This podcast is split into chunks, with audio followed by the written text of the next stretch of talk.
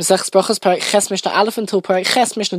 In this parak, we're going to come across eight different arguments between Beis Shammai and Beis Hillel, most of which will be to do with a meal. Many to do with Shabbos meals, some to do with meals in general, but the Mishnah introduces this parak by telling us Elu Devorim Shabim Beis Shammai Beis Hillel Bas. The following things are the debates between Beis Shammai and Beis Hillel with regards to a meal. The truth is, what the Mishnah means is these arguments concern things which go on directly before or after the meal, but not necessarily during the meal itself. And the first machlekes which we're going to encounter concerns the obligation of to make kiddush on Friday night. Now, during Kiddush, we make two different brachas. Number one is the bracha on wine, which, as we learned in the sixth parak, is Baruch Atah Hashem Elokeinu Priagofen, the one who creates the fruit of the vine. And there's another bracha which is about sanctifying the day of Shabbos, and that bracha discusses specifically Shabbos. The machlekes between Shammai and Hillel is which comes first. Now the Mefarshim note that the whole obligation to make Kiddush on wine is only midrabanan,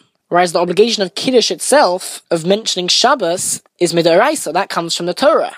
And therefore, of course, the bracha which discusses Shabbos should come before the bracha on wine.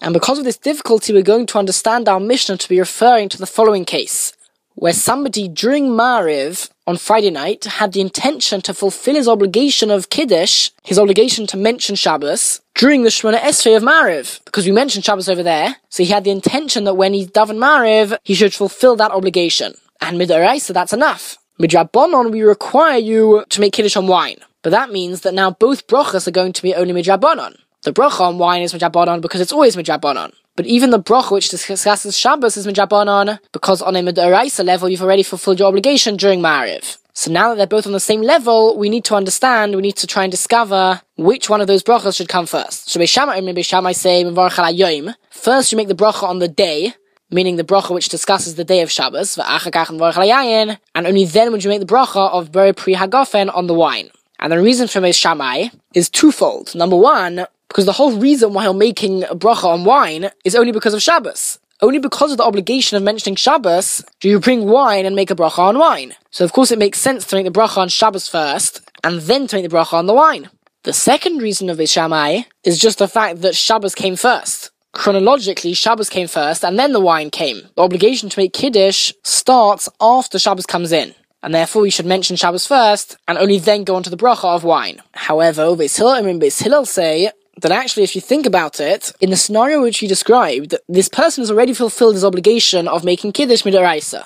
The reason why he now has to make Kiddush again is so that he can make it on the wine. That's the Midrabanon obligation. Which means that really, what's the whole reason why he's making the Kiddush now? It's not the sanctity of the day. It's the wine. If you had no wine, you wouldn't need to make Kiddush now, because you fulfilled your obligation in Shemona Esrei. And the only reason why you're making it again is so that you can make it on the wine. So because of that, the wine has more precedence and therefore it comes first. I want to make a bracha on wine, and only then do you go on to the bracha about mentioning Shabbos and discussing its holiness. Another reason given by the Gemara for Beis Hillel is an important rule known as Todir v'she'ene Todir Todir Kaidem. If you have two different mitzvahs to do, and one occurs more frequently than the other, then the more frequent one has precedence. Now let's think about it. The obligation of sanctifying Shabbos, making Kiddush on Shabbos, comes once a week. Whatever happens, that's always going to be a once a week mitzvah. Whereas wine is a mitzvah on every Yom Tov. And at many Jewish occasions, at a wedding, for example, there's an obligation to have wine there.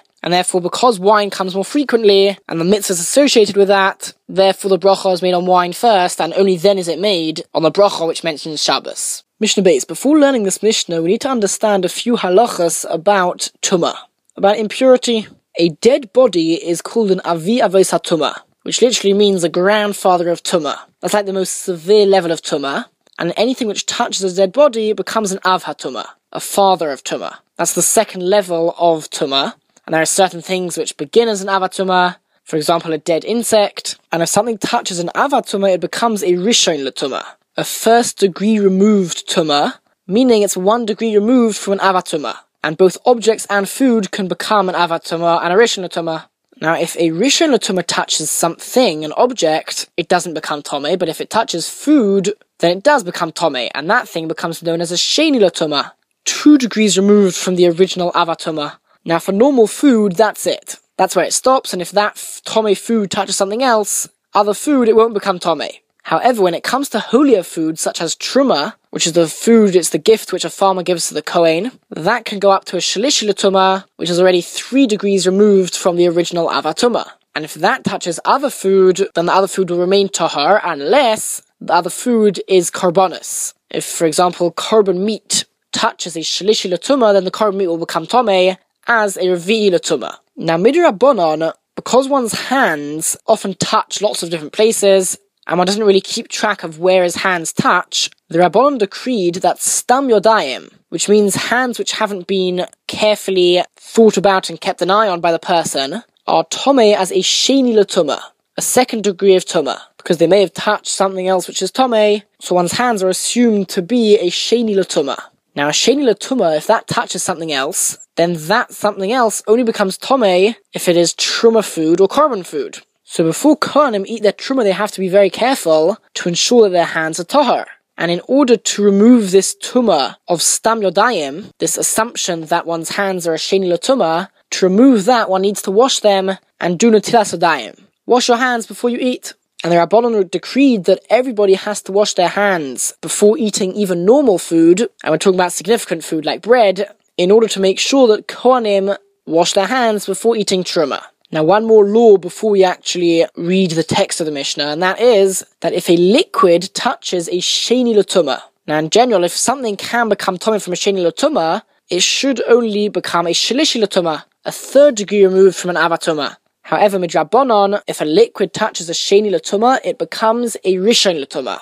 It goes up a level, and that's midrabanon. And furthermore, if a liquid which is a rishon latuma touches an object, even though we said before that only food can become a sheni latuma and onwards, midrabanon, if liquid, which is a rishon latuma, touches an object, then that object becomes tome as a sheni latuma.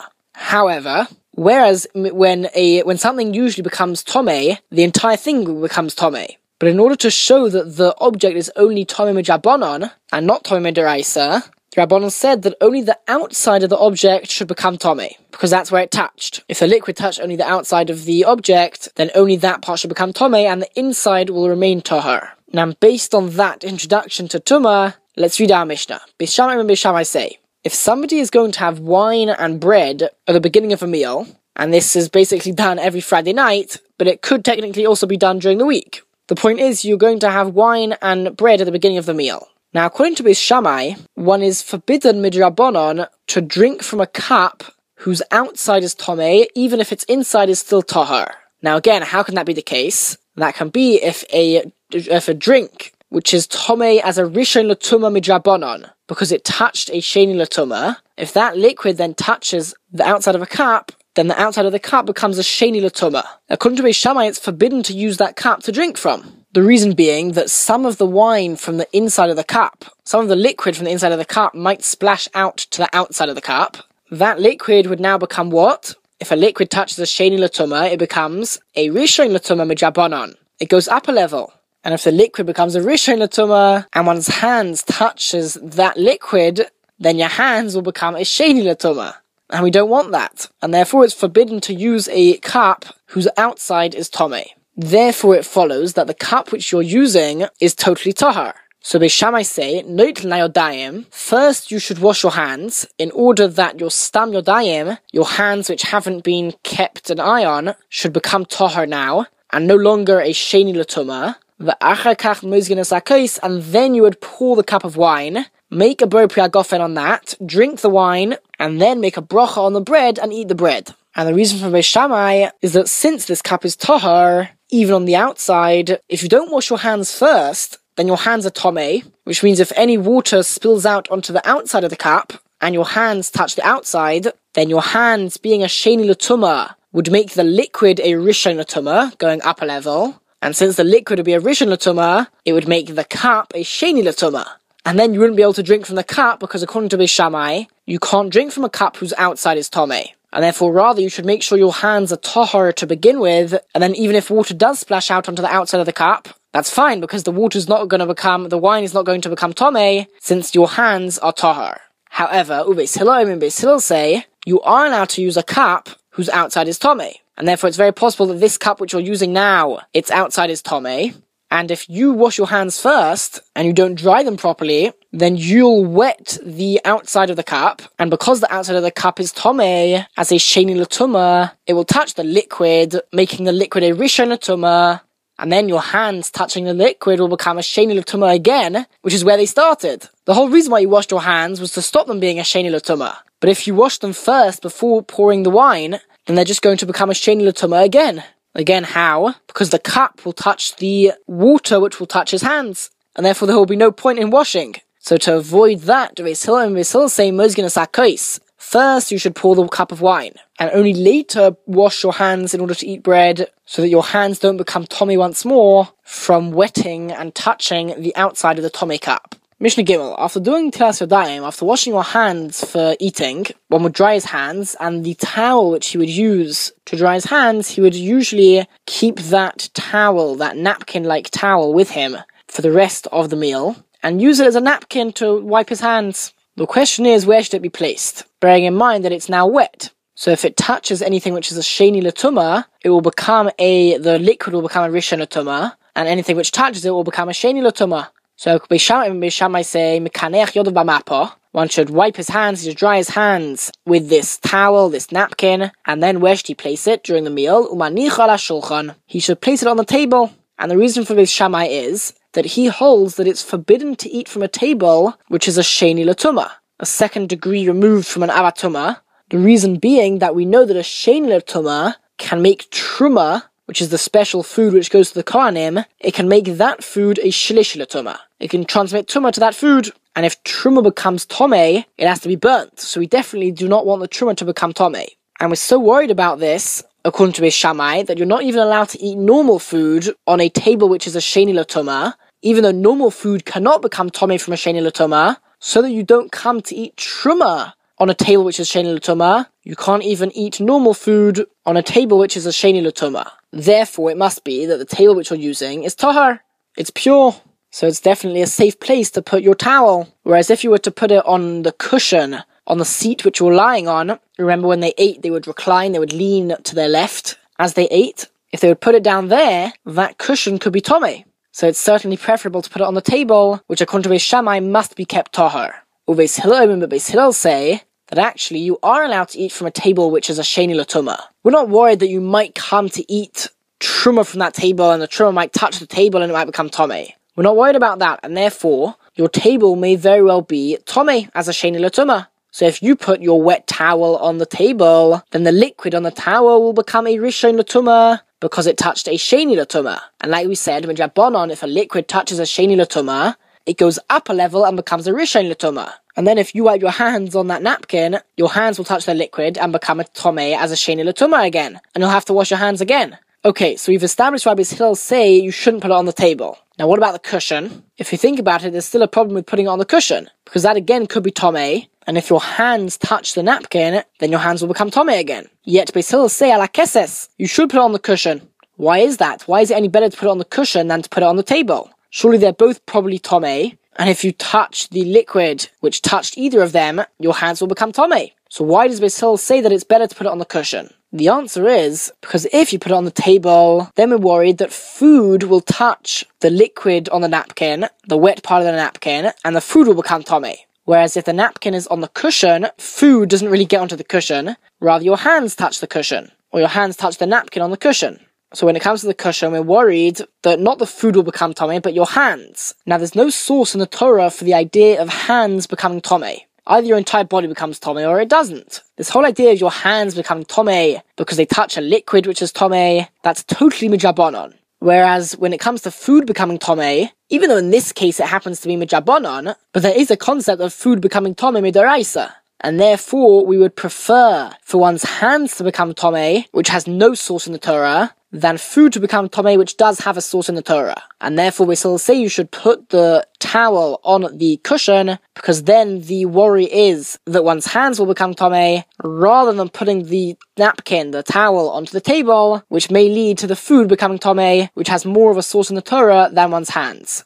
Mishdalad. Once again, this machlekes between Beis Shammai and Beis is going to be based on another machlekes, which is not mentioned in the Mishnah, and that is whether one is allowed to use a waiter who is unlearned in the halachas of a meal. Oh, according to Shammai, you can. Whereas according to Hillel, you can't because he may come to cause you to sin, perhaps in the area of Tuma and Tahara, of impurity and purity, and therefore one's waiter should be somebody who knows the halachas of a meal. Now that debate gives rise to the following machlekas. Beis Shammai and Beis Shammai say, at the end of the meal, just before Birkas Hamazon, the bracha made after eating, there's a mitzvah midrabanon that one has to wash his hands again, and that's known as Mayim Achronim, the later water. It's the second time which one washes his hands as part of the meal.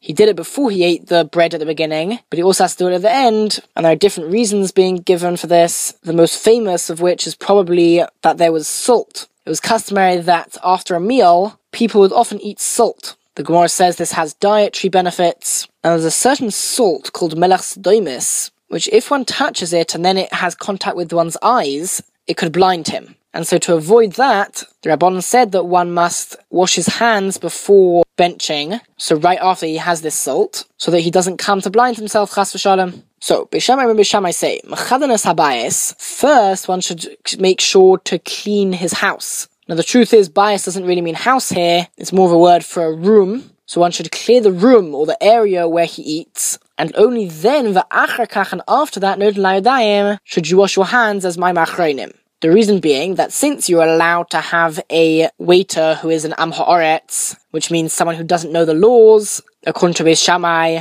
this Am Ha'aretz doesn't know that it's forbidden to spoil food. And therefore, he's going to leave even the large bits of food on the table and around that area. And he's not going to be concerned that the water which they're using to wash their hands now will go onto these big pieces of food and ruin them. However, the halacha is that you have to avoid that and therefore you need to clear the house first, clear that area first. At least of the pieces of bread, the pieces of food which are the size of an olive or larger, and then wash your hands for mayim achronim. And even if it goes into the smaller pieces of bread, that's okay. Beis Hillel, but Beis Hillel say, you're not allowed to have a waiter who is an Am which means this person must know the halachas of the meal, which means that the waiter knows that he needs to clear the large pieces of bread before they say Birkas Hamazon, and before they do mayim achronim and therefore he already would have cleared the big pieces of bread. So you don't really need to clean the other bits now, and therefore we still say that you're allowed to do the following, you're allowed to first wash your hands, and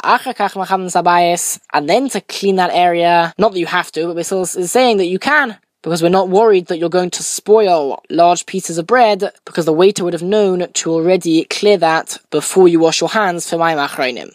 Don't worry if you found these Mishnayos quite difficult today. They're very possibly some of the hardest Mishnayos in Seder Zroim.